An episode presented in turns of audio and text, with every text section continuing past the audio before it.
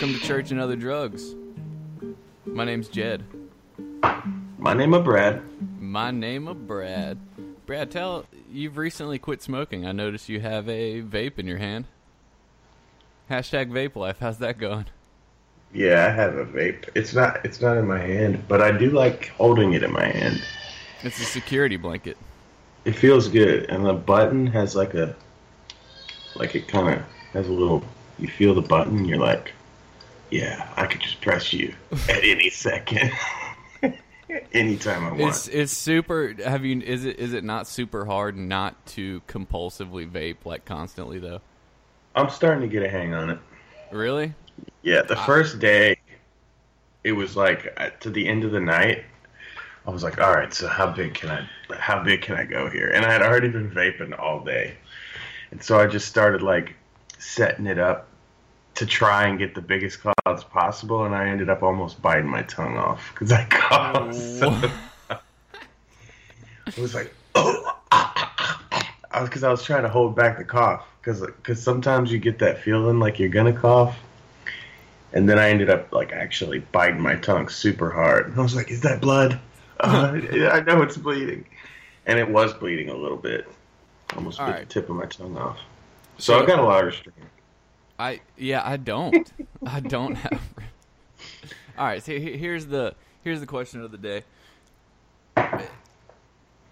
Were we as annoying when we were getting high as people are to me now? Yes. Were Yeah, we prob- though? I feel prob- like I feel like I was yeah, I guess you're right. I guess that's like the very definition of I, I thought I was a pretty cool guy, you know what I'm saying? I was- Yeah, dude. but Yeah, there was certain. I don't know. oh god, dude. Jed, I remember there's some things about like whenever we hang out. In fact, when I first hung out with you, Enlighten me, yeah, this will be good. when I first hung out with you, like after I had gotten sober, there were some things about you that like had hung over from the drug life, and I was like, man, fuck this guy.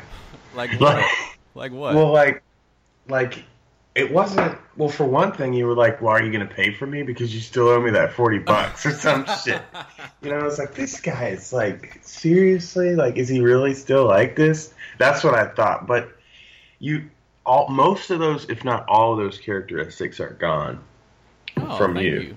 Thank you. But you do still look at your phone when I'm talking directly at you, which makes me just want to slap the shit out of Does you. Does it? I'm sorry. That is well, But that's- that's an old fogey, dude. no, I mean you're right though. I try. Well, it's it, listen. It's not.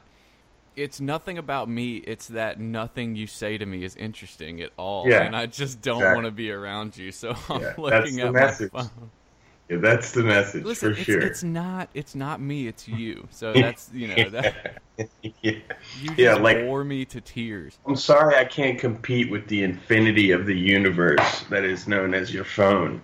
Like I'm not as interesting, you know, because look, it's either me, uh, a pretty simple-minded being, or the infinity of the universe. Everything that man, everything the world has to offer at your fingertips, and you're making a conscious choice. You're saying, you know what?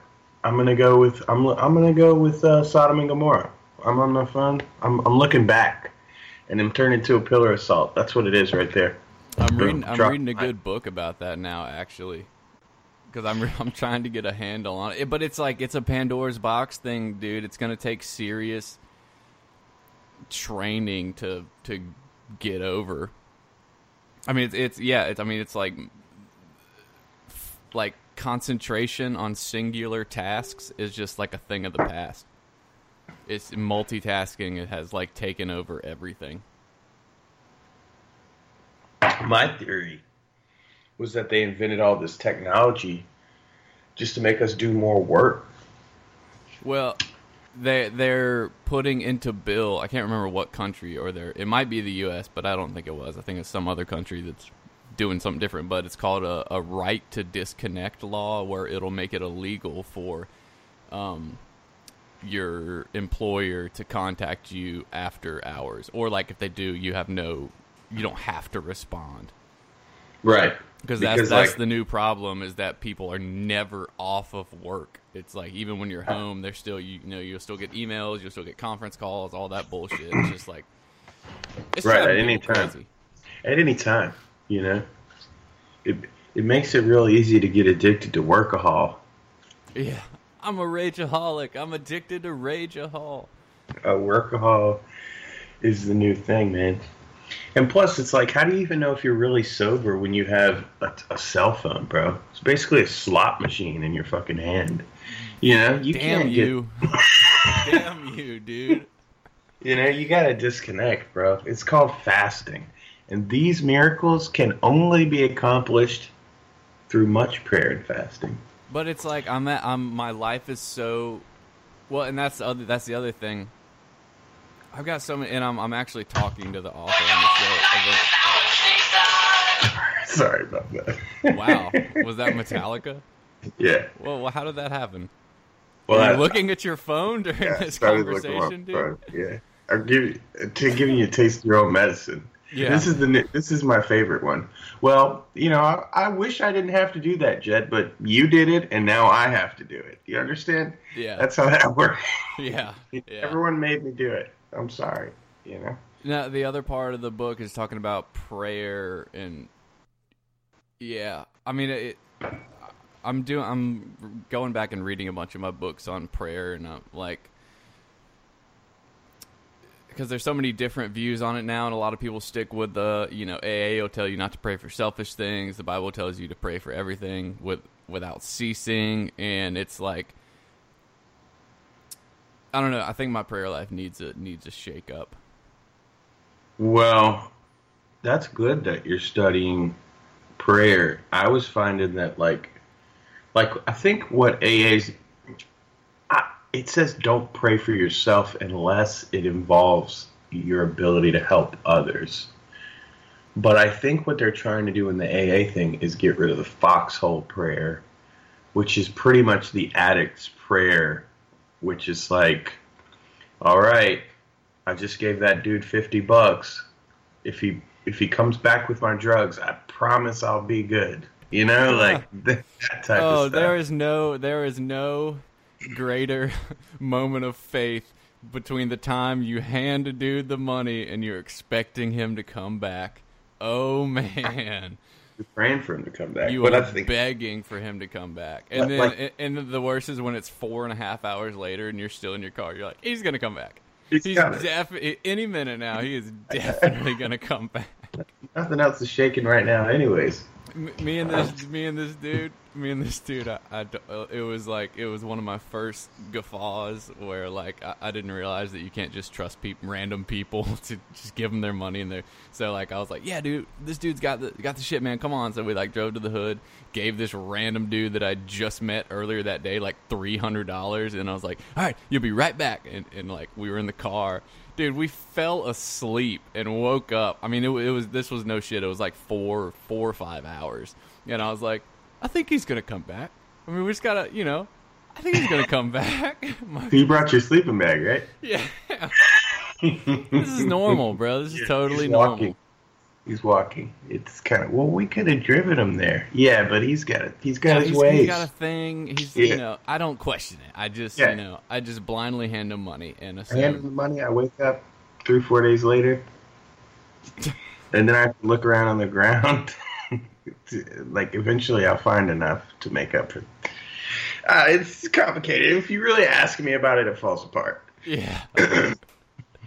Dude, that that uh, another r- random story I remember me and uh or just how you know there's certain times in your using life where you just do you could give two shits what anybody else in the world thinks you're just like singularly focused on drugs where like we were at me and this guy were at a gas station and we drove we were filling up and we drove off and halfway down the street and he was like shit dude i think i dropped it at the gas station. I was like fuck. So we turned around and we drove back and we went to the pump and there was another guy there pumping gas and the dude was the the random stranger was standing on the bag of meth.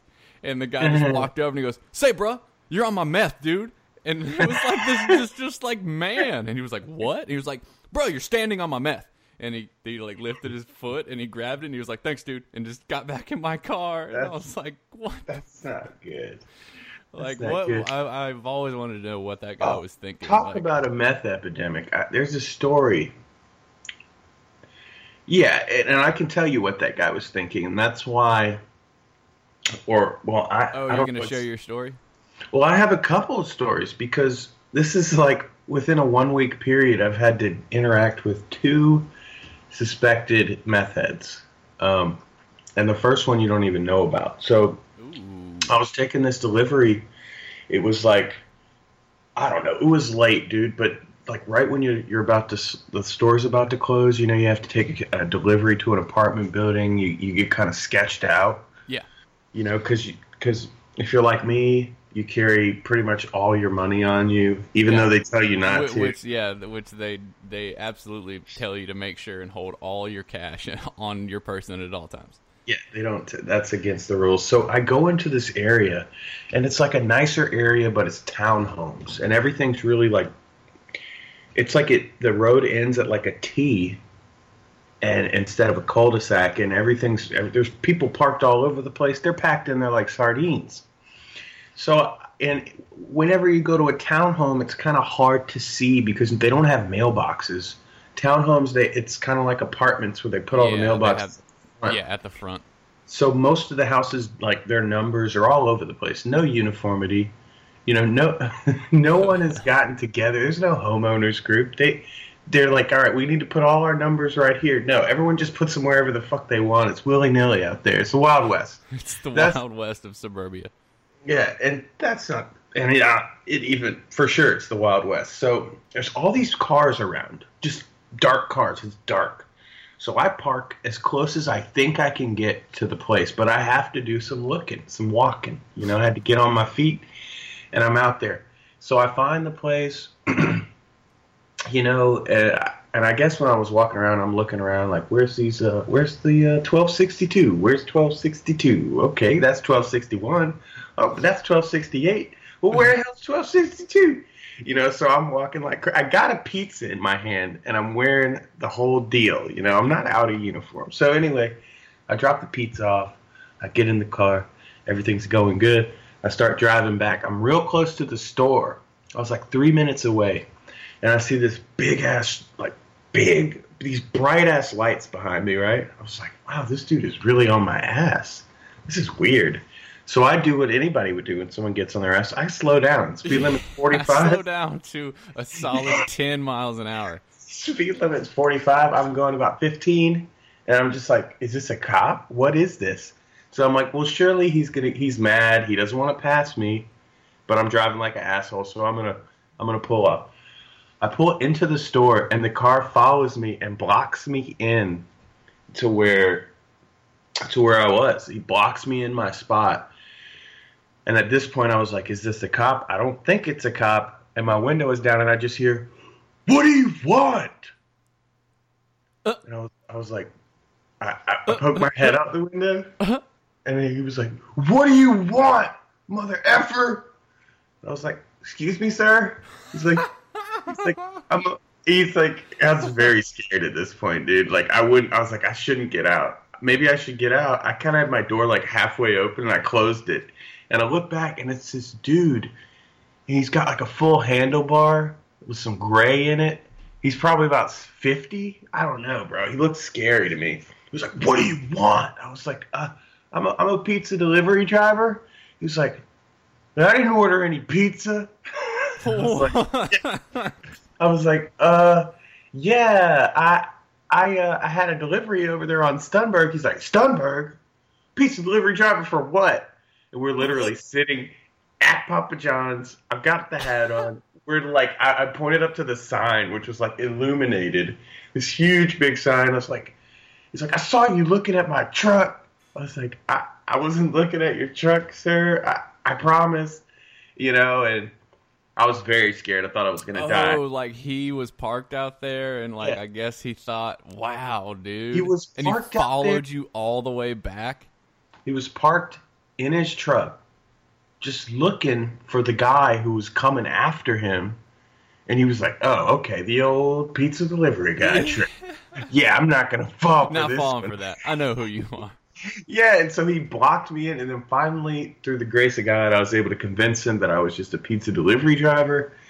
And he was like, he drove off angrily, like, "Fuck you! I'm pretty sure you're not a pizza delivery driver, but I'm gonna leave anyway because I don't want to murder you anymore." You know, like, Oh, I'm gonna give you the benefit of the doubt.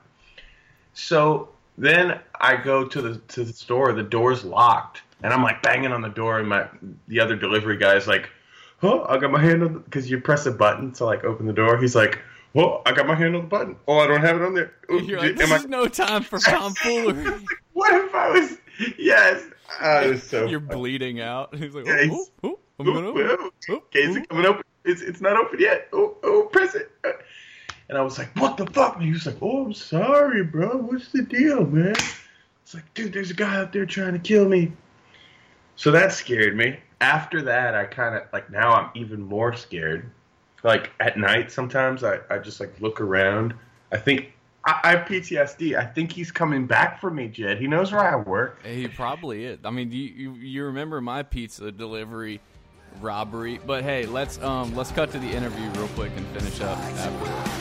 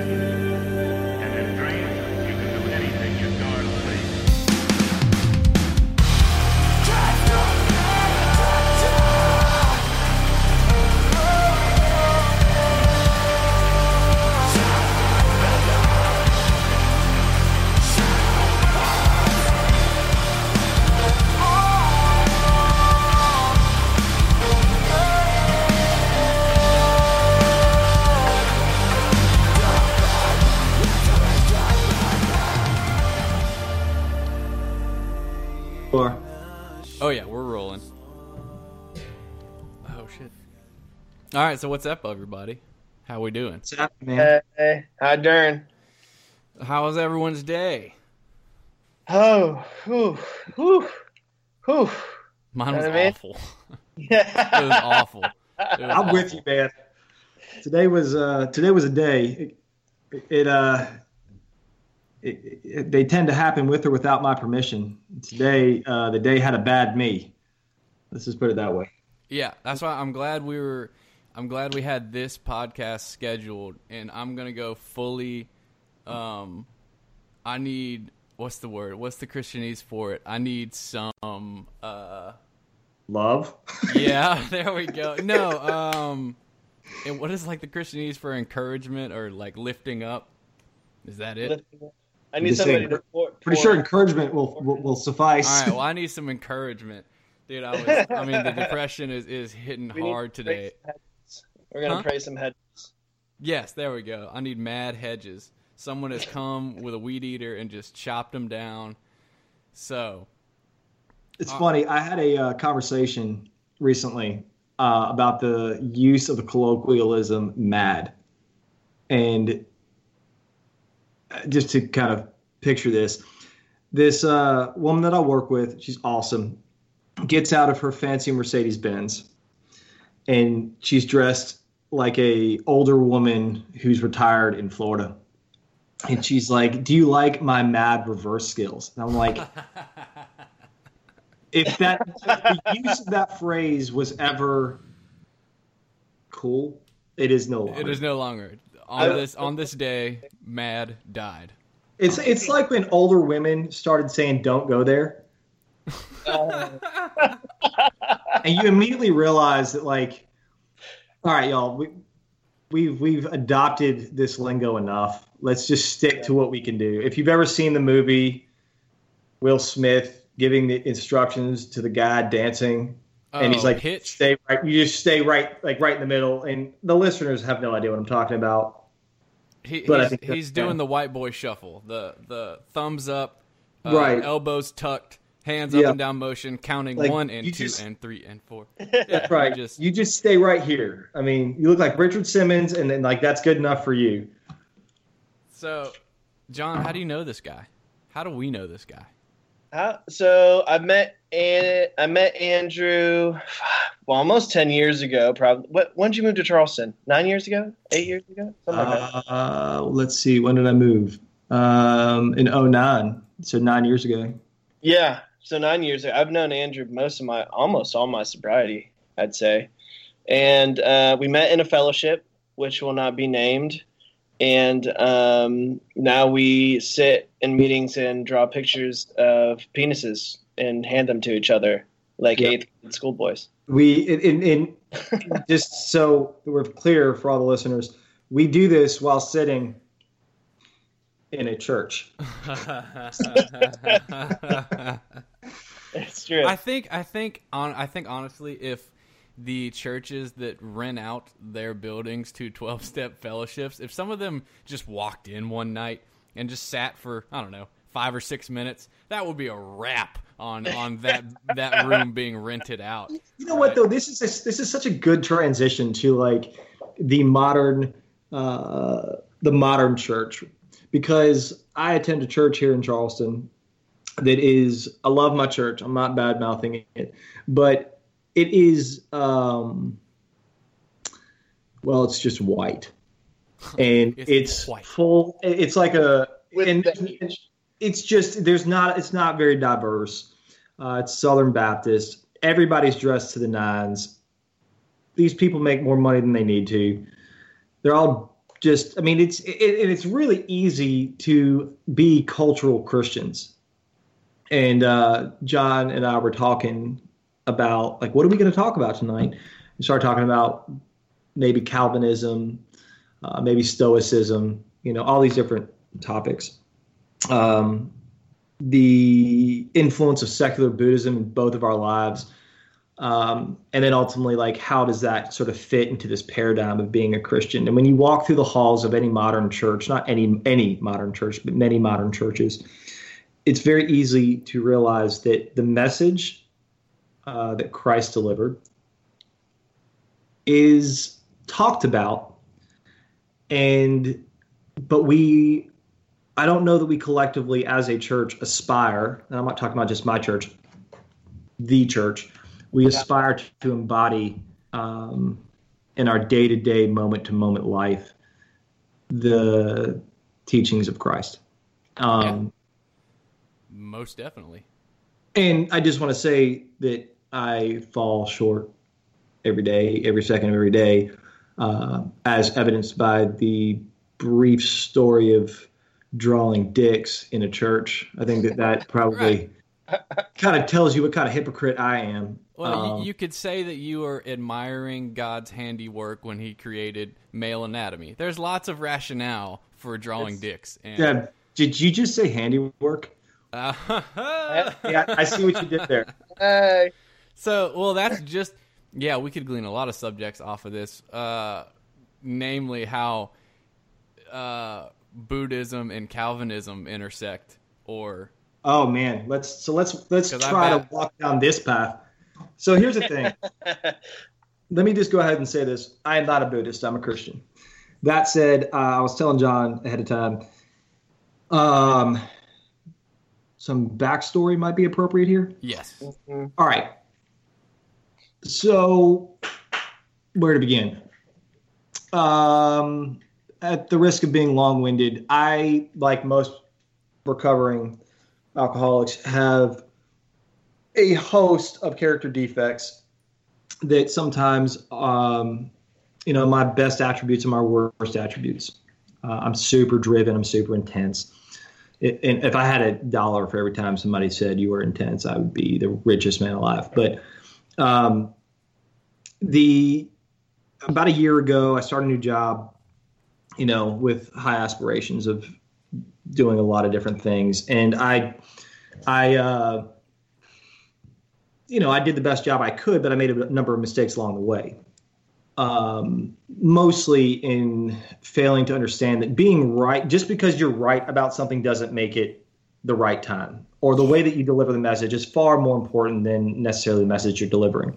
And so we can sort of tie this in because right now, hopefully, all of you are going, "What the hell is he talking about?" Um, to how one the message of Christ is delivered. I mean, when we, we hear it and how it impacts us is, uh, and two, how Buddhism or secular Buddhism was introduced to me. The short version is that I needed something and I wanted something other than drugs to curb my appetite for anxiety. Uh, and I say appetite sort of ironically, um, and intensity. And so I started to, a long time ago when I first got sober in Atlanta, I had an awesome sponsor who taught me how to meditate.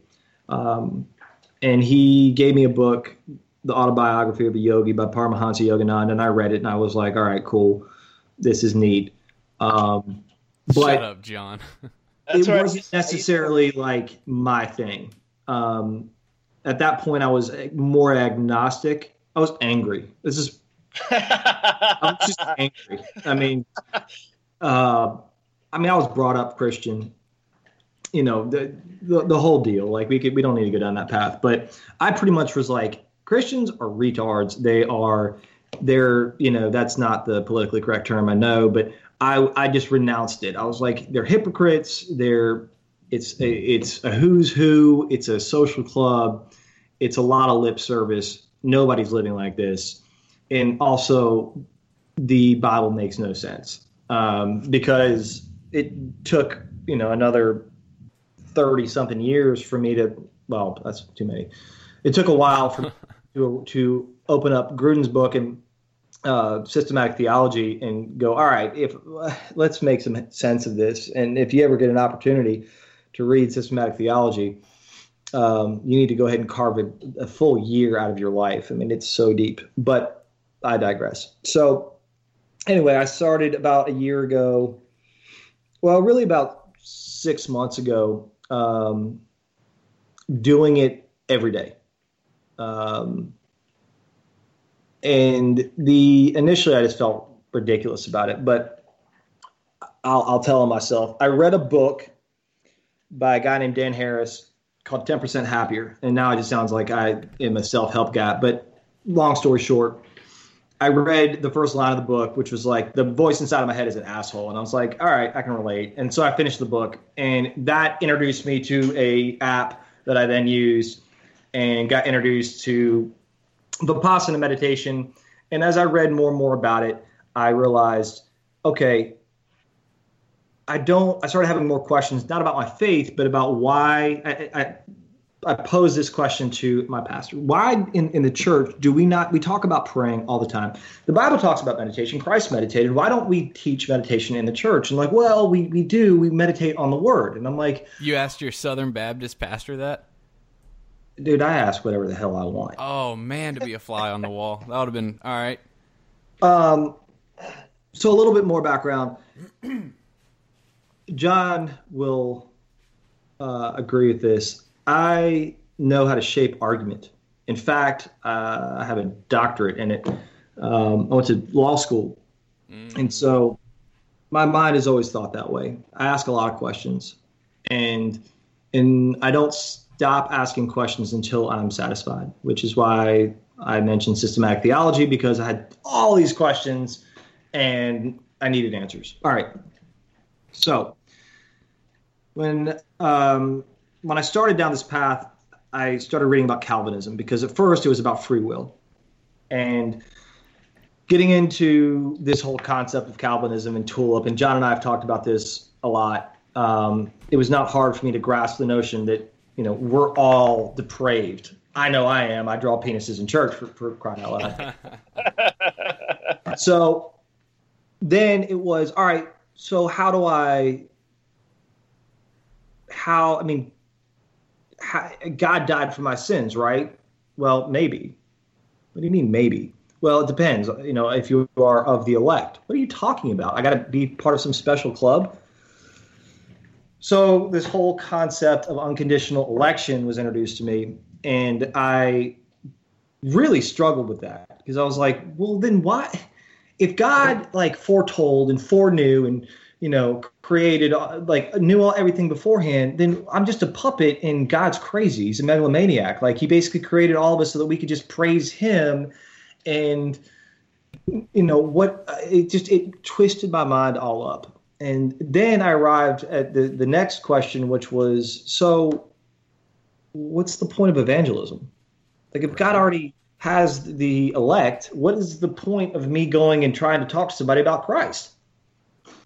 Um, and I got in in my pastor. Uh, I- I'm in a small group, and he uh, we talked. And anyway, long story short, I ended up getting introduced to this book by uh, called um, "Evangelism and the Sovereignty of God" by Packer, and um, it's dense, but it's so worth it. And the, the real short version is we evangelize because we obey, and God asks us to, and that's He uses us as vehicles to spread His word, and it's part of His plan, and He is sovereign, and there is, you know, there's no rhyme or reason for it. So, you know, in that book, he starts talking about antinomies and and and kind of um, compares them to paradoxes, and paradoxes are or antinomy is something that seemingly cannot be resolved, where paradox is in fact something that is is in, irresolvable. Did we lose, Joe?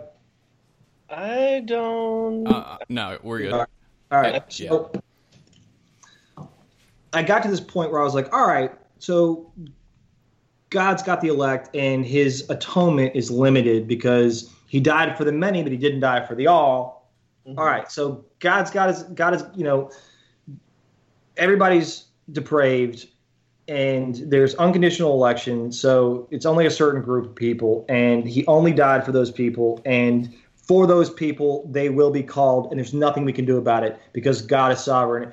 You know, we the irresistible, His irresistible grace. Like if we are in fact called, um, then we will come to the cross. And then this concept of well, you know, I feel like I'm saved, but I'm you know still suffering with total depravity, and you know I periodically drift away from the word or the or the cross or church or whatever and they're like, yeah, but that's you know, you, you, there's perseverance of the saints. Like you, once you're saved, you're always saved. Well, and that, that that's a we shouldn't say it that way, but that's the short version. So that's Tulip summarized in a by a non-theologian. Um, and so, all right, equipped with that information, I dive into systematic theology and I start to to comb through that, and it's really dense. And we're not. This is not the place for that, but um, it helped answer questions, but it helped, but it brought up a lot more. Uh, and so, fast, you know, fast forward to six months ago, um, yeah, fast forward to the past, where I had all these questions, I had answers, and I had prayer, and I developed this relationship with my higher power that I called God. It's you know Christ, but I still. I'm I'm walking like my, my path to salvation is you know it, as the road gets progressively more narrow, so does my anxiety goes up. There's a you know there's a positive correlation there because I'm trying to live in a way that honors God, but I can't seem to figure out how to do that in a way that you know an alcoholic perfectionist can do.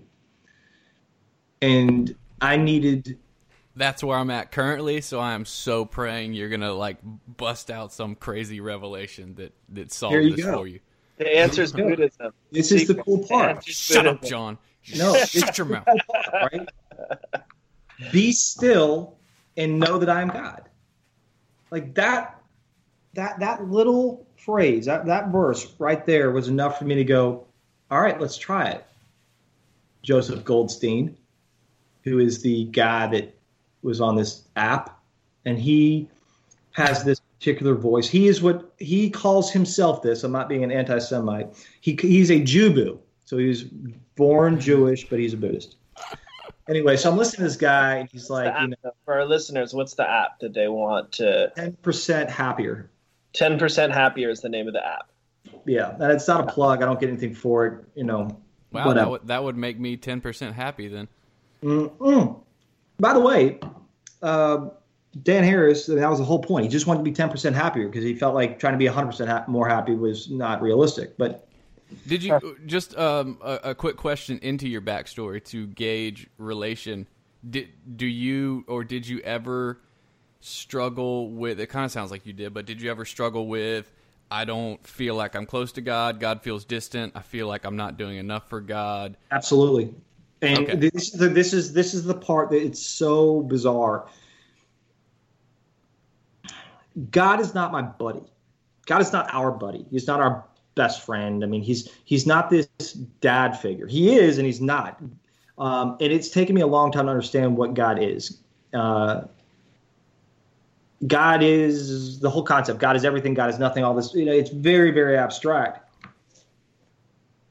I've stopped trying to grasp what God is and how to make Him happy, and have accepted the fact that God is sovereign and that Calvinism makes sense, and that my only job is to obey and repent, hmm.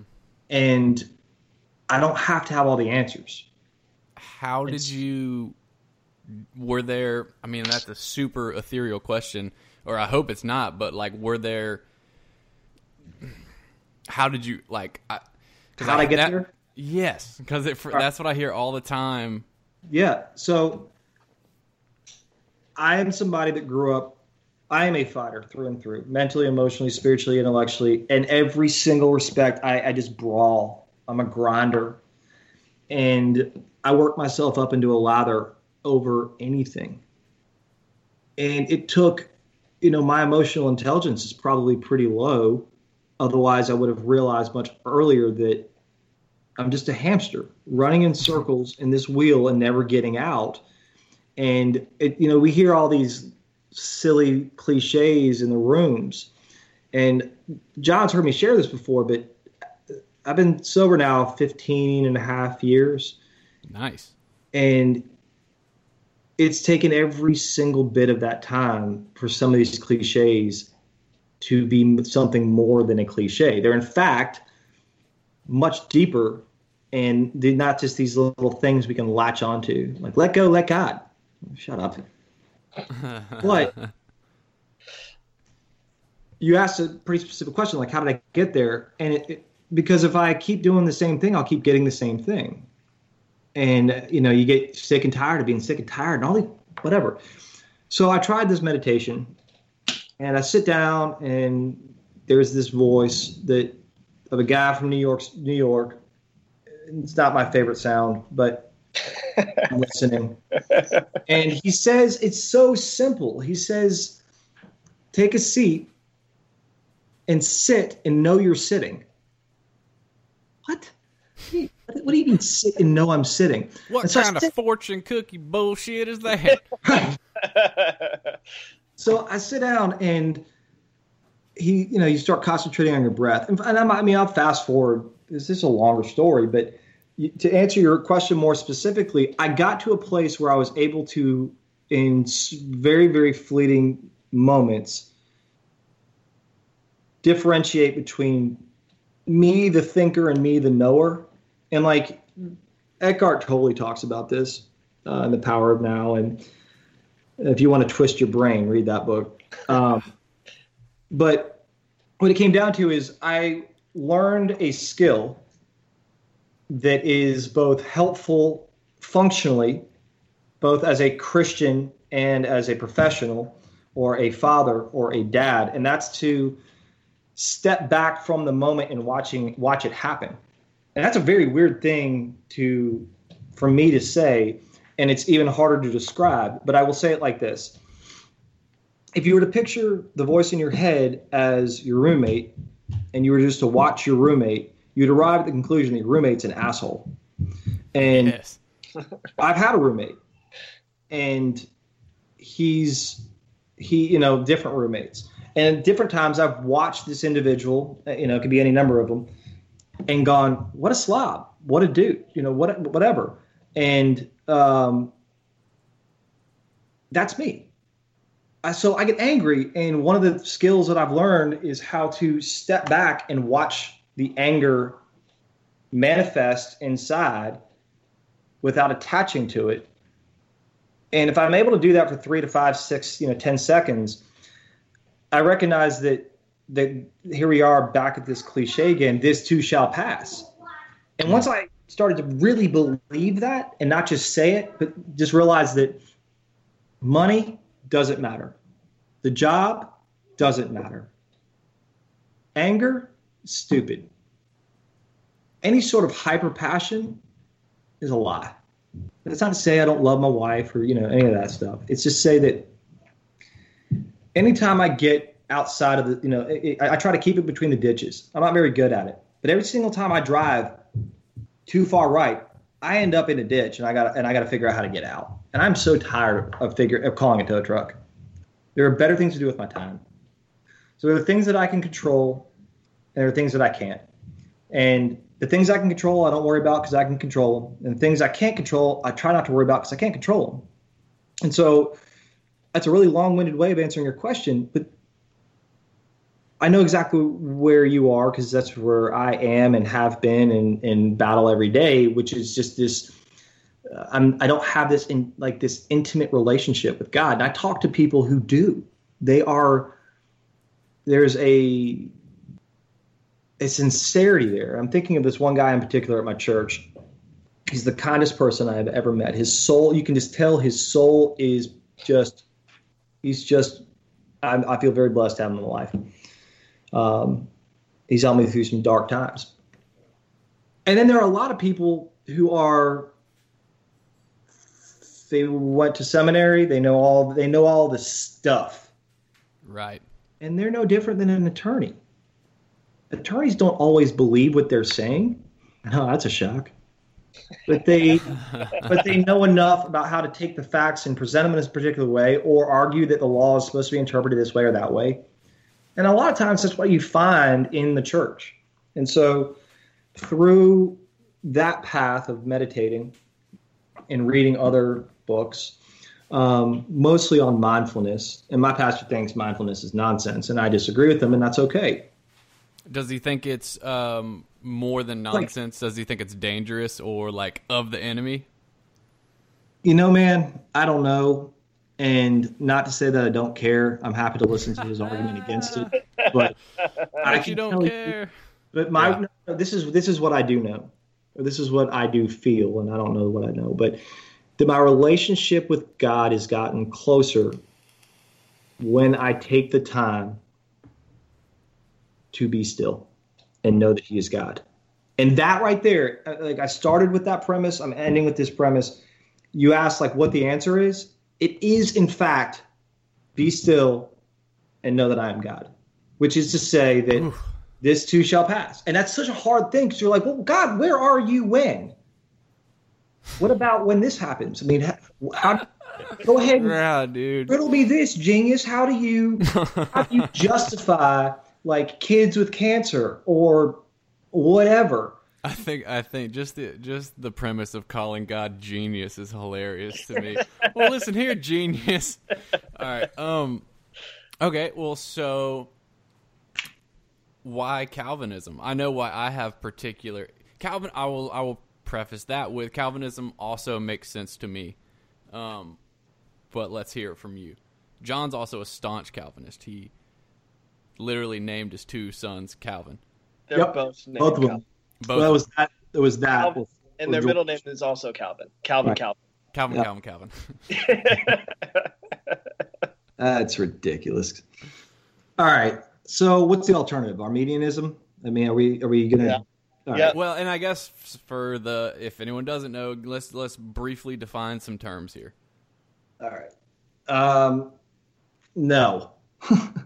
Uh, we just went. We just kind of talked about tulip. Um, the way I would describe Arne- Arminianism, and again, I'm not a theologian, is that it comes the the the, the difference between Calvinism and Arminianism is uh, kind of hinges on this doctrine of election, and or hinges on um, the notion that only the elect come to God. That not that, that Christianity is not for everybody, which is a challenging thing to argue against or whatever. But what it comes down to for me is that is sovereignty, right? God's sovereign; he can do what he wants. He's going to do what he wants. He's always done what he wants, and whatever.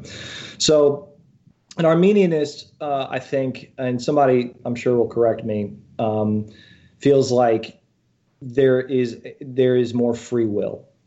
Uh, the individual has more free will. A Calvinist doesn't disagree necessarily that free will doesn't exist. It's that it's how it's defined, and this is a this can get really mind bending. In short, do I think I have free will? Yes.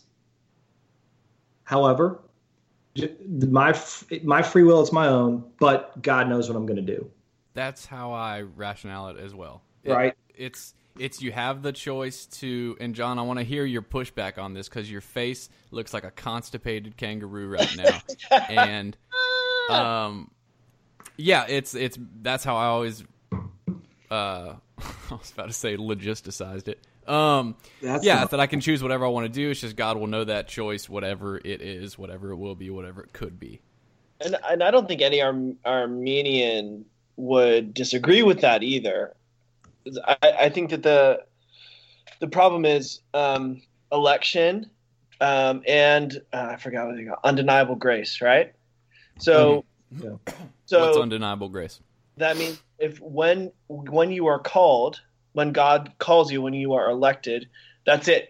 You're you can't deny you're going to the cross. You are going to repent your sins. You're going to give your life to Jesus Christ. All that stuff, right? An Arminian would say, and I would probably say, I don't, I don't know that I, I don't know that I buy that. I think that individuals do have the choice to turn, turn and walk away. Have you been able Well- to though? No, time out though. If the the counter argument to that though is if they chose to walk away, then they're not of the elect. Right, but so That- which which seems like a a mulli, like a uh, which is the same argument that God always answers prayers in three ways: yes, no, or maybe. That's all the hmm. fucking an- That's all the answers. So like, so it's a, the cir- it's circular reason. That so in my opinion, that argument is circular reasoning, right? Like, okay, well then they're not of the elect. Well, well. I, I can take it okay, so I can take it out of abstract into our personal lives, and I can say for myself, and I have thought about this question: Do I think I had a choice, or that I could escape it? I think no, because I think I really gave it a fair shake. I'm with you. to get away. I mean, No, like, as far as anyone could try, I tried, and like I was, you know, I tried to get out, and he pulls me back in. That genius, you know. Uh, I mean, and you too, John. I mean, in your own history, if you really think about it, and you can say, "Well, I haven't yet," but I, I think at the end of the day, it, I don't know. Well, I don't know. I don't know. yeah, I, and I I try not to make my philosophical or um, let my philosophical reasoning be shaped by my personal anecdotal experience. But I would agree that in in my personal experience, I explored other things. I mean, I, so you talk about um, SRF, right? That first book that your sponsor introduced you to, Par- with Self-realization fellowship. yeah, yeah. Paramahansa Yogananda. I went and used to meditate at the um, at the com- SRF compound. Right, It's true. You brought me there. It was pretty. It's a pretty sweet garden that they I have had a vision of Buddha in the sky. That's true. Um, so I, I I explored other things, but I've always found um, the easiest, the least path of resistance when I when I can feel God most is through a Christian lens, right? Through Jesus lens, and so, but my in my mind, I've I've never thought of it as, and I guess I suppose it could be, is that irresistible grace? I'm always like a magnet drawn back to that, or is it my up my cultural upbringing? Is it the you know the place in which I live? Is it what you know? Just I don't know that causation equals correlation there. True. You know what I'm saying? Yeah, Yeah. I mean, and I, I think there's a lot to be said for that, and it goes back to being a cultural Christian. I mean, Mm-hmm. we live in South Carolina. Right. I mean, there, there's we're Americans. blah blah blah blah blah, right? But I think that John, let me ask you this question: In your opinion, can and can, it can uh, Whoa, was that thunder? that was thunder? That was, see, I was. I mean, This is about to be a Coincidence? an epic question, bro. coincidence? I think not. this is about to be epic. You should have That's- just said, "Do you know where you're going to go when you die?" oh, that would be great. If it was that well timed, this would have been the best best podcast you've ever done. Um, do you think that people can get to heaven? Or- first of all, do you, do you believe in heaven and hell?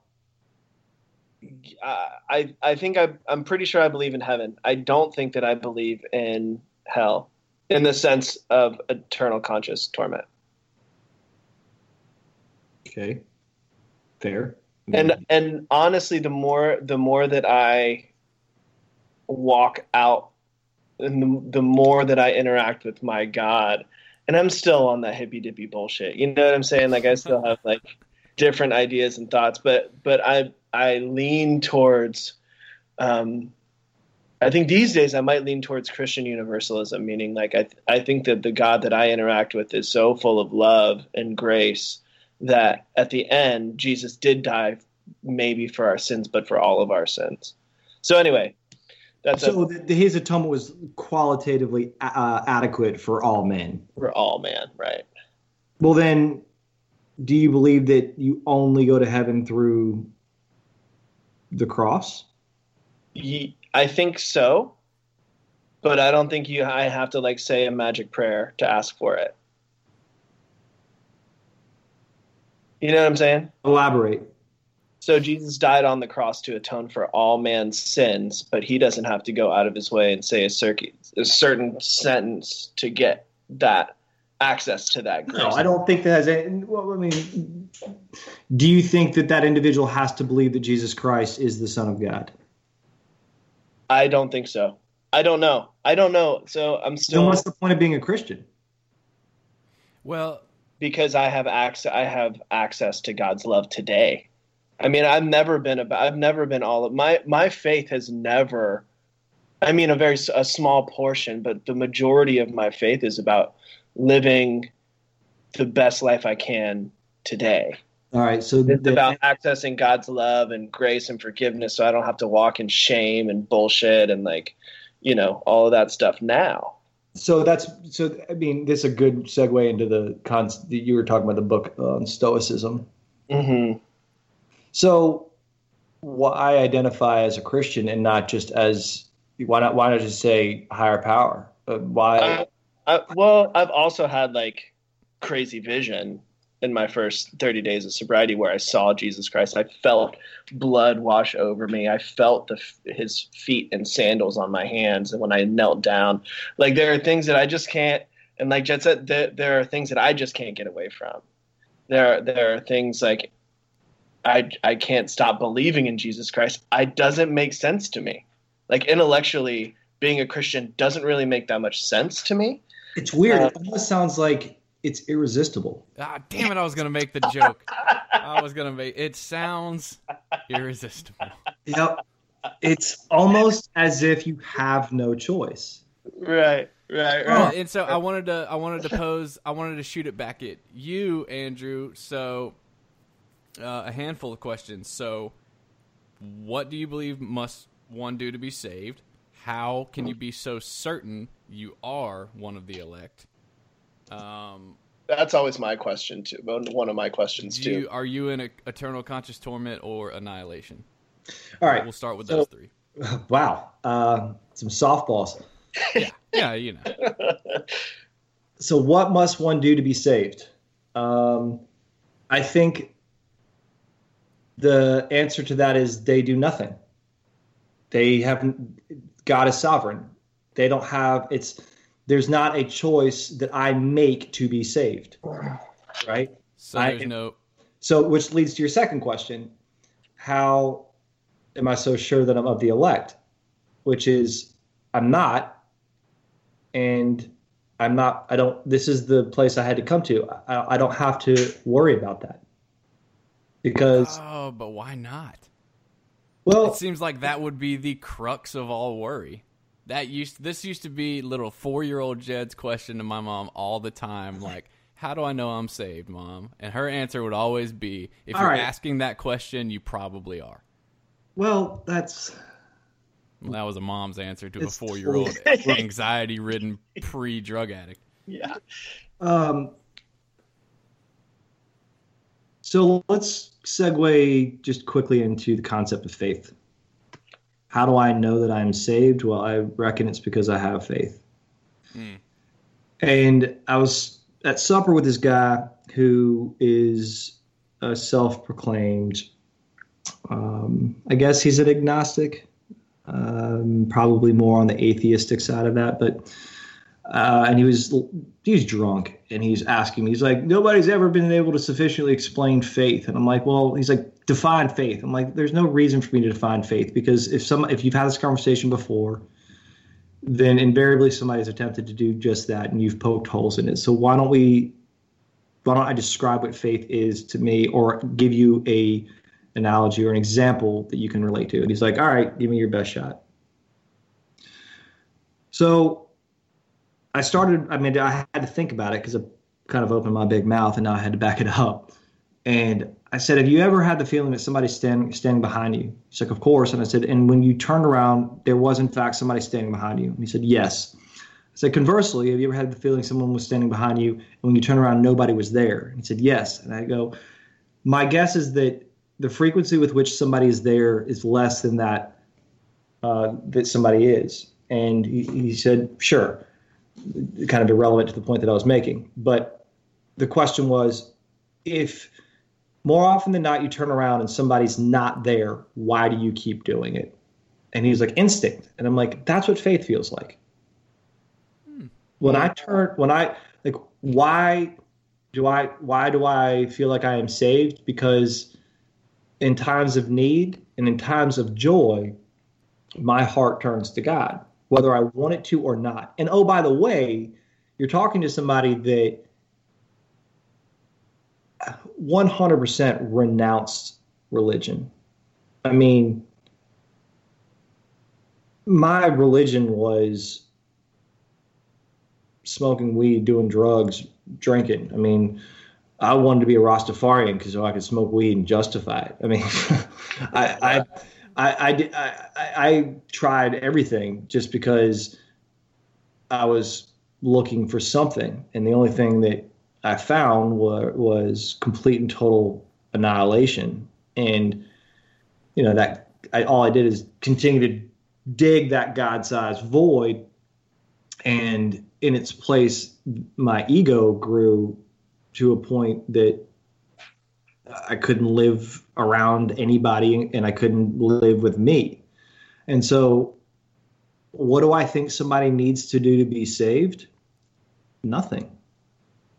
God will call you, not on the telephone, but God will do for you what he did for me, and it will manifest itself in a billion different ways or an infinite number of ways. Um, for John, it was you know almost through a vision. For me it was i was more it was not a burning bush experience. It was much more intellectual. Um, and i did everything i could to renounce it. I, I mean i tried to disprove and then logically prove and back and forth and back and forth and back and forth. And ultimately god won. And the reason that god won is because he can't lose. No matter like whatever my best efforts were. I mean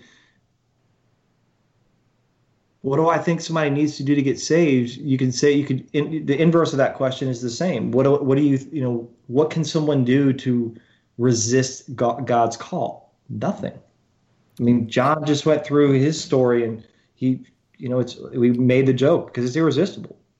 And it might Well, it, go ahead, bud. Yeah, and and I'm sure this this kind of example is almost pointless because you can almost there's so many what ifs, but I I think kind of what John is getting at with the magic prayer and do you think cases exist where so you say there's nothing you can do for salvation, God will just call you. Do you think there has been so is it then necessary that he calls you and specifically like identifies himself as Jesus and saying like, so I am God, you're being called, and by the way, I'm Jesus. That's a very basic way of saying it, but like, So I would answer that by saying this. To answer your question, yes, but I don't think it's. I, I think that that there's an assumption there that there's more than one God. Like if you're picking up the phone and, and it's like, "Hey, this is God," you're like, ah, "I'm gonna need more information." Oh, I'm sorry, it's Jesus. No, well, yeah, okay, yeah, yeah, I see what you're saying. so the other side of that, I think that the, the question you're asking is what about those that have the same experiences that we do in different religions? hmm What happens to them? Do they go to hell? Is their God not as you know? What happens if you? What happens to those that have never heard of Christ? Well, that was probably a question that was better asked in you know before the internet. But you know, I don't know, man. I, the the greatest part is I don't know and I don't need to know. And I'm and it's Yeah. it, it's not that like I'm being flip about it, but once again, I just have faith in what I have faith in, and Yeah, I don't know that I'm perfectly right or perfectly wrong. What I no no. Here's what I do know: that I I'm perfectly wrong, and that God is perfectly right. Well, and because surely you've encountered, especially in the rooms, the people that have an undeniable connection with God as they experience Him, it whatever, and but they're not Christian, and they not sometimes not only are they not Christian, but they are very much X, Y, or Z, this other thing. Um, is that where just like common grace comes in? Is I mean, Yeah, that's yeah, what I'm I saying. mean, Some of these are kind of It's a great endless question. questions. No, but- it's a great question because then you're differentiating between common grace and, and election. I mean, Ooh. you, you're just because somebody is able to So derive some of the fruits of that relationship does not mean that they they they do so without impunity or with they hmm. do so with impunity. I mean, they it's you know when you get into the the theological or get into dogma or doctrine, what we're talking about is what does the Bible say? And if you believe that the Bible is perfect, then and there are those that do and there are those that don't. I mean, we have how many sects do we have? Look at the Episcopalian Church and all that's happened there. I mean, we can get into some very politically sensitive subject matter that we can dance around and we do so in this with apologetic sort of manner where we're saying, well, I mean, I don't know, I mean, that was a long time, whatever. The Bible's the Bible. I don't make the rules. And I, I mean, I'm not sitting here, and I've had this conversation so many times where that people will bring up like Old Testament stuff. I'm like, oh my gosh, uh, you know. Again, I'm not a theologian, but what I do know is that I could take these questions and I can ask them to somebody who knows more than I do, and I can listen to them, and I don't just take what they say and parrot it. I gnaw on it, mm, mostly for years at a time, and then arrive at a conclusion in that hamster wheel that I run that I don't know, but he does. And so, whether we're talking about sexual preference or whether we're talking about, you know, somebody that, like the Dalai Lama, is he going to hell? I mean, I don't, I guess, That's an that's an easy yes. duh, Animals don't go to heaven, Andrew. Come on, bro. duh. Um. Well, and so I mean, the, and we man, we don't have.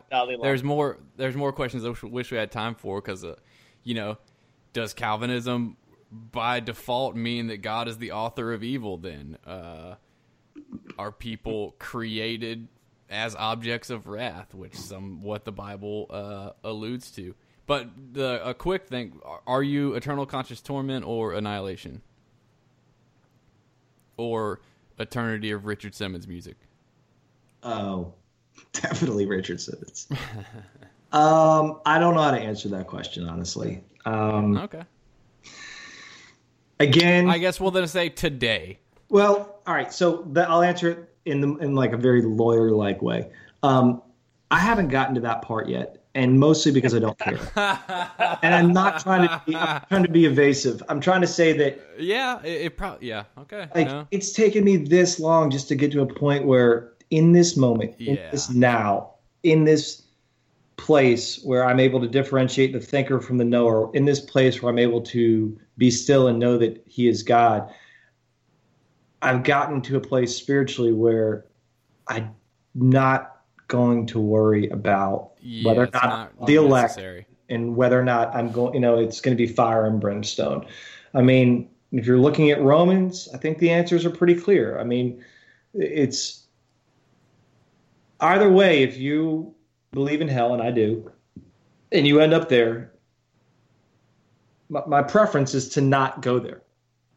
So, whatever is there for me, uh, if should I find myself there, it's not going to be like I'm surrounded by all the interesting people like Hendrix and Marilyn Monroe. I mean, whatever. I, I, it's going to suck.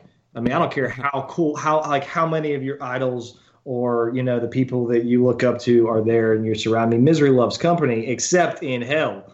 And Andrew, the quote of the day: "Hell, I, I'd rather not." You know, just, you know, you know. Jerry. Seinfeld was talking about like uh, like going diving, and he's like, "Living is good, dying not as good." That's how sort of how about hell. Like, Well, let, well, uh, um, as we got a little bit of time left, let's so bringing it back to today and more tangible stuff. I, I like um, surveying this question. So, how is your interaction with God? What is your particular prayer life like? um, all right. Sometimes it's very formal and deferential. Now I'm going to tell myself and be very, very real. Sometimes it's brutally honest and um, very human, which means that it can be disrespectful. And I don't mean to be disrespectful, but sometimes I'm like, what the real fuck are you doing, man? Mm-hmm. No, I, I get it. I, I can't. You can. Then fucking do it. And rather Yeah. than me being like, all right, God, I know you have a plan. Um, um, I am your servant. You know, you are my master. I am. I have a hard time if you put me on a leash and you put a collar on me. I, I am going to drop my hindquarters and drag. Like I just.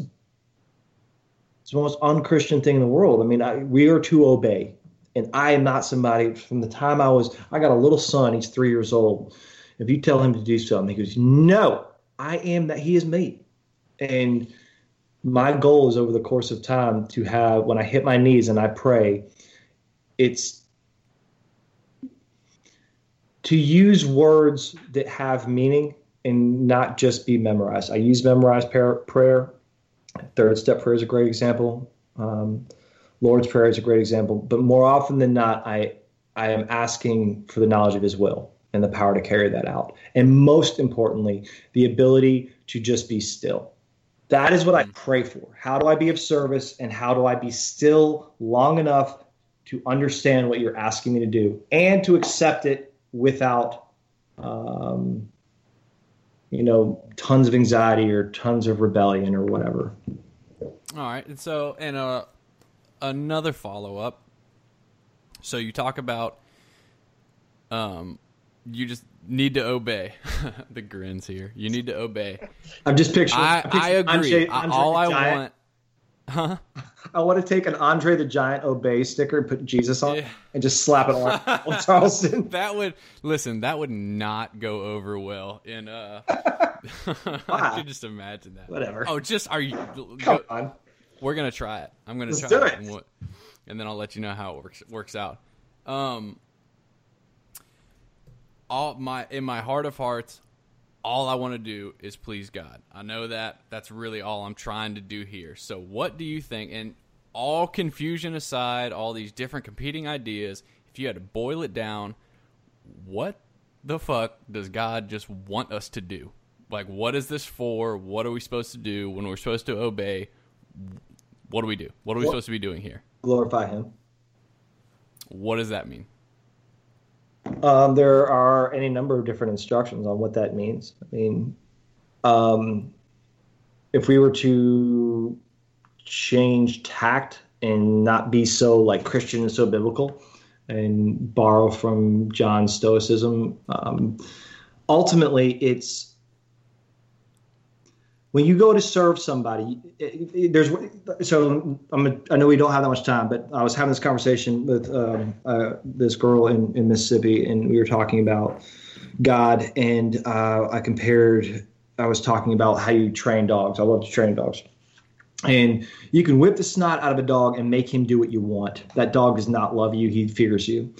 You can train a dog and love it, and and develop that relationship with God or develop that relationship with its owner and it will it wants to please you. The latter is the my goal. I want to get to a Yeah. place where I don't fear like you asked a question about hell. I, I don't want to worry. I want to do it because I want to serve. And I want to do so with a clean conscious and an, an honest heart. And I want I mean there's a desire to I cannot curry favor with God. My goal is not to make him like me. It's not a popularity contest. I obey because not because I have to, but because my heart derives joy out of doing that. Like that's the goal. That's what obeying is.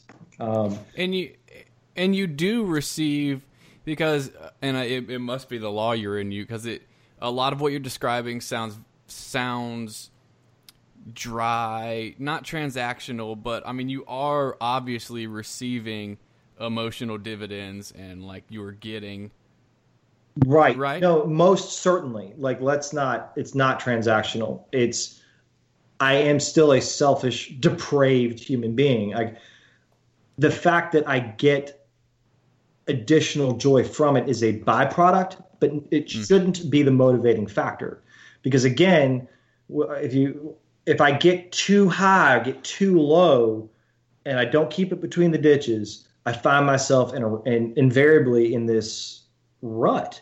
And how if i just stop and be still then i derive peace serenity truth joy out of that. And it's i mean we have to redefine some of these words because my goal is not to walk around with this big rosy smile all the time it's to walk around with the satisfaction of knowing that just because it doesn't feel good doesn't mean it's not right you know and it's not pleasing to the lord.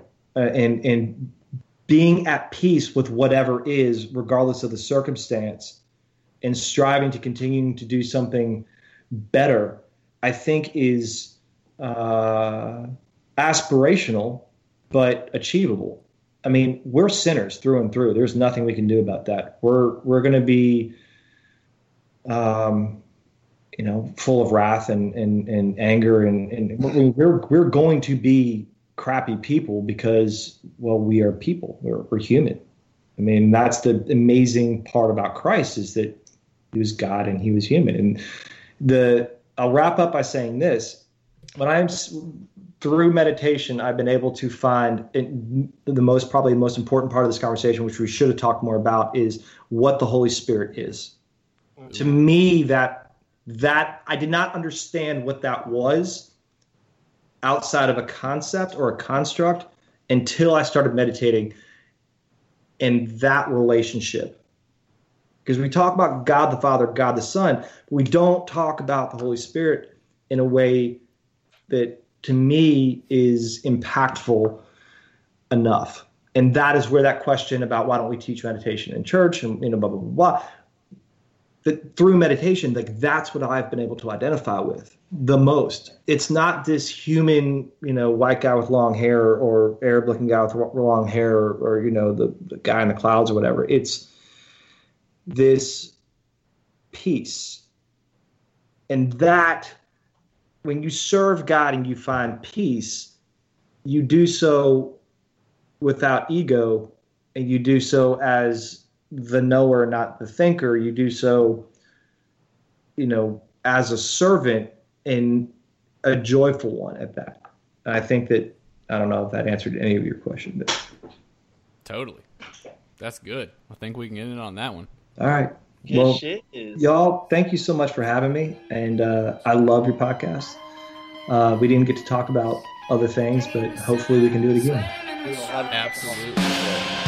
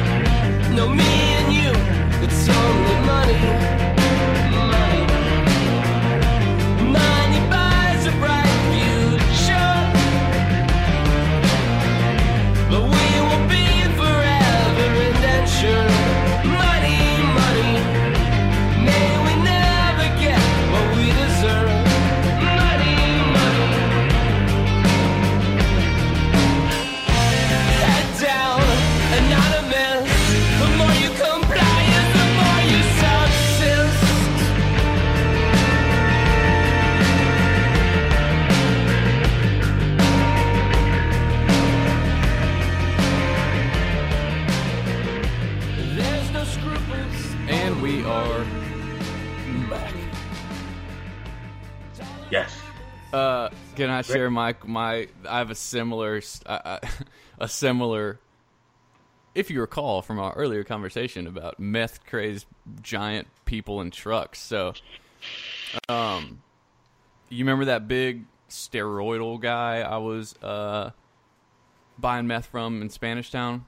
Oh yeah. Yeah. Okay. So he was over at my house one night, and he had his other giant Jersey Shore steroid looking massive person guy with him, and we were outside, and this car kept circling around, right? And being the tweaked out people that we were, we were like, "What the fuck is this car doing, dude?" It circled once. We're like, "Okay." Drove by slow again. We're like, "All right, bro." And the third time, he hops down in the middle of the street, right? Blocks the the fucking car and just like and just does like a huh, like a like a like a juke move at him. Is like what what? And the guy opens his door and he goes and my buddy goes, "Can I fucking help you, bruh?" And the dude then whips out a badge and goes, "I don't know, can you?" And he was like, "Oh." Oh, oh, and, and he was like, "Oh, uh, uh, uh, we were just wondering why you were, you know, circling around." And the cop, the police officer, was like, "Yeah, I, I patrol this neighborhood off hours, and I was wondering why y'all are just creeping in the front yard." And I was like, "Oh, uh, nothing. We're good here, Mister Officer. We'll be going inside now." Oh God, it was awful, dude. That's funny. I, I would think that the, the other end of the spectrum would be like, hey, so uh, I see you're driving around our little neighborhood here. I was wondering if maybe you need some directions or something. Yeah. You seem lost. Yeah, You know, I was I'm just, you know, good Samaritan and all. Uh, I would just, I would just like to. I, I can't help but notice. Uh, there's puffs of smoke, uh, some sort of vapor coming from. Uh, Well, what happened to the healthy, the you know, the the healthful drug addict who's like, hey man, I, I saw you looking at my truck. I was like wondering if you wanted to know where I got it from. I got Yeah. this baby. well, Or, that would that know, would that would be the hophead. That would be the hophead. Like, hey man, I saw you noticing my truck. Yeah, it's Yeah. custom. Whoa, Yeah. dude. Yeah, I got it. I got it. It's uh, yeah, I got the uh, ten inch lift kit. That's you don't find those on the internet if you know what I'm saying. No, you gotta sirree, Bob, you don't. go. you gotta go. You gotta go custom all the way. What was your What was your other? Uh, Well, so then, like less than a week later, um, I'm in the store making pizzas, and this dude walks in. He's got uh, he's very he's got like you know when your skin looks gray, you know, yes. it's like he, his skin looks kind of not white, but kind of gray. He's- Yeah. I don't know. Big he's gray anywhere. flaxen. He's anywhere between 35 and 72. Yeah, You know, he's uh, between the ages of 21 and 64. Yeah, and he's he's got on a a uh, he's got on a, a wife beater. He he's probably about forty pounds underweight. There's still some muscle there, but it's like you can also see the bones It's, too. yeah, it's like It's Iggy like- Pop muscle. Yeah, it's Iggy Pop muscle. He looks just like Iggy Pop, with short hair, and um, he did tattoos, no planning, just just random tattoos everywhere, just random. But Oh, like that's the they, best they don't quite make a yeah, they don't Tattoos. quite Didn't really think about it. Uh, yeah, just put them on there, just cover some skin, you know, and leave some open here, and just cover some over here. But he's got not a lot sure of if it's if it's a full sleeve or melanoma. Uh, yeah, right. Possibly a mix of both. so he he starts ordering He's pizza. arch enemies with the sun. Yeah, he starts ordering pizzas from uh, the main guy or whatever, and I'm looking at him. I'm like, that guy's definitely on the on meth. You know, I thought it, and so I gave him, you well, know, that was just your a, problem because he obviously read your mind because they can do that. yeah, he had the mind reading. He was he was that amped. He had he had amped up to mind reading level. But um, I gave him a look like, okay, I'm gonna give this guy a wide berth. That's you know that's the look I gave him. So then he was like, "Hey, come here, man, come here," and I was like, "Oh well, let's see what he wants." You know, I was curious. I was like, "I wonder if he's gonna, you know." I, I guess I was like, I guess he's gonna like make me sure that he's on meth. I'm gonna go find out for sure. And so he leans over the counter, and my manager's sitting right there. He's like, "Hey, man, you want to get up?" And I was like, Oh. immediately. As soon as up lifted, it like left his mouth. I was like, ah, ah, ah, ah. Nope, nope, nope. Trying to stay head. down. Trying to stay on Yeah, Earth. Nope, never, never up, never again. yeah, I'll stay down here, sir. I walked out. So anyway, this dude, he he he was like, "Whoa, man, can you give me some extra cheese on that, and and throw in some extra." Why is the screen up? Throw in some extra, uh, you know, pepperoncinis. And my manager was like, "Well, we're gonna have to charge you. The cheese is this. The pepperoncinis are this." He was like, "What?" Oh, man, you can't just come on, just throw some extra pepperoncinis in there, man. What's the deal? So then, you know, he's trying to like haggle with the dude about everything. And finally he gets the order, right?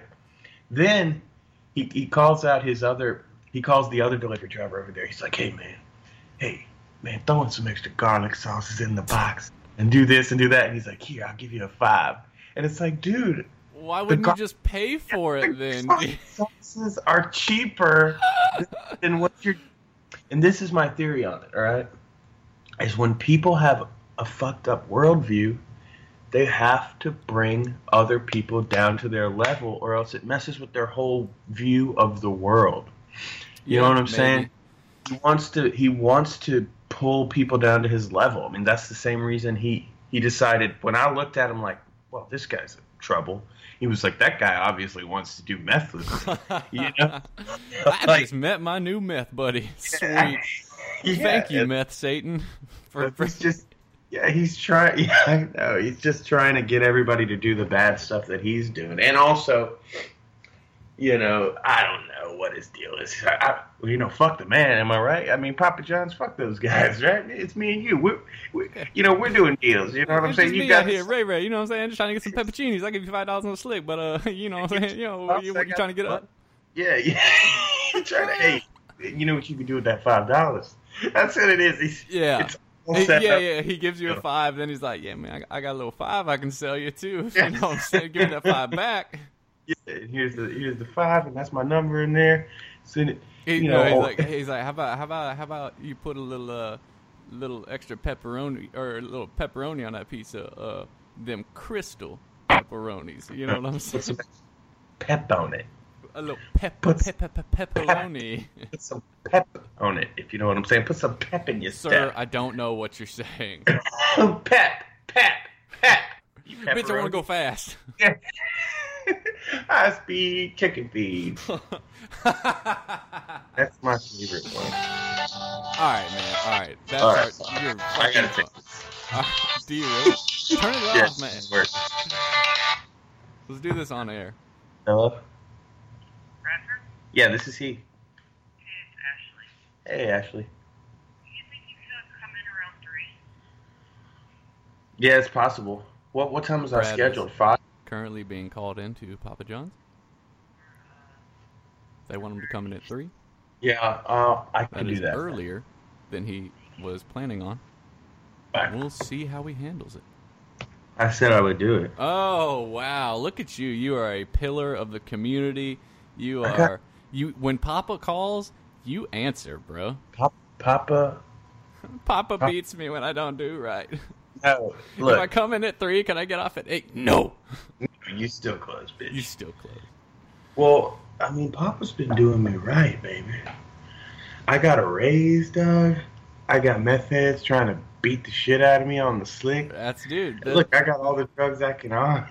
there is no there is no like delivering pizza in a college town is is probably one of the most exciting careers there is dude every night is is literally will i come home alive i don't know you know? Like, rolling the dice.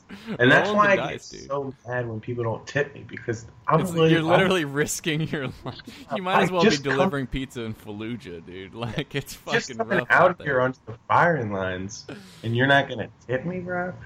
Let me tell you about. I know we're going long here, but this, I, I've got this new thing because people will send their kids to the door, and my theory is so they is can stiff you so they can stiff me, right? But guess what? It's me versus a child, and that's the only thing standing between me and a tip. you made a mistake, bro. So I'll be like, "Hey, is your mommy or daddy home?" and they're, they're like, they're like, they're like, "No." I'm like, "Well, did they tell you about leaving the tip?" Yeah, He's like, "No, they didn't say anything about a tip." you got a piggy bank Yeah, and I'm like, "No." I'll be like, "Well, yeah, yeah. I mean, it's like tipped."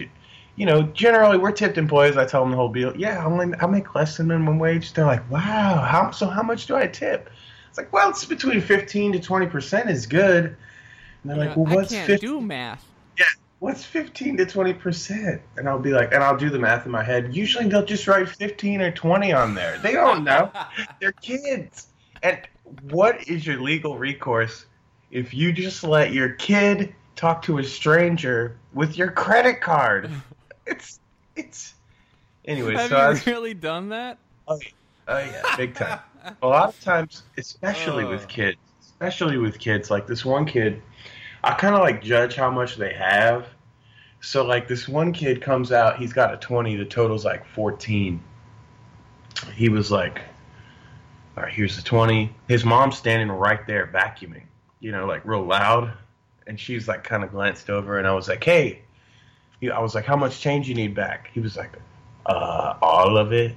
And I was like, "Oh, well, did you know that we're tipped employees? We make less than minimum wage, and we pay for our own gas." And he's just standing there, just smiling. He just starts smiling, like, "Okay." I don't- Okay. I was like, so- keep yeah, it. like, yeah. Like, So are you gonna tip me? And he was like, uh. He started shakes his head. I was like, how much? Like two bucks? He was like, uh. So I could have said anything. It could have been like, Yeah, all right. okay. So the five. So I, I, I was They like, do you know, I- need to learn. They do need to learn that like tipping is is not a yeah. city in China. You know.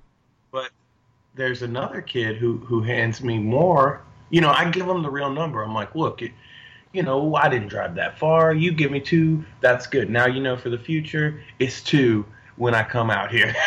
Right. Yeah. Like, you call you get Brad out here. I don't get out of bed for less than two dollars. You know what I'm saying? I don't leave the premises for less than two. Everybody knows Bernie B, two dollar man right there. Yeah, I, I've literally had that thought, but as five. I It really leave- should be. It really should be. Less than five bucks, bro. Yeah, yeah. Usually a five dollar pizza tip is is is like It's the minimum. yeah. I mean, it really. People that give me a dollar when they did that, I really just wanted to be like, you know what, keep it. No, You- I wanted to be like, you know what? Did you know that I'm only making four dollars? See, the way my bank account set up is that. I All gave right. this speech, the nice speech. So, Did you know that this doesn't cover my gas prices? I'm trying to make a profit here. Did you know that I just paid to come bring you this pizza? thank you for Yeah, that. I'm glad. yeah. Thank you for allowing me to do that. No, you don't be don't be sarcastic with them. Just keep it real with them. And then a lot of times they'll be like, "Well, wow, I, I didn't know that." I, well, or oh, this is my favorite. Oh, sorry, man. Somebody else is paying for this. Well, they sound very generous. Could you bring them out here? Just like a salesman, dude. These guys can't stop me. Anyway, Well, tip your pizza guy, ladies and gentlemen. All right, um, send us an email about your pizza tipping experiences, churchandotherdrugs at gmail.com. Join our Patreon, patreon.com slash church and other drugs. Join our Facebook group, and then you can tell us about your pizza delivery stories or just comment on how Brad is a manipulative, Mr. Clean looking asshole. they call me Mr. Dirty.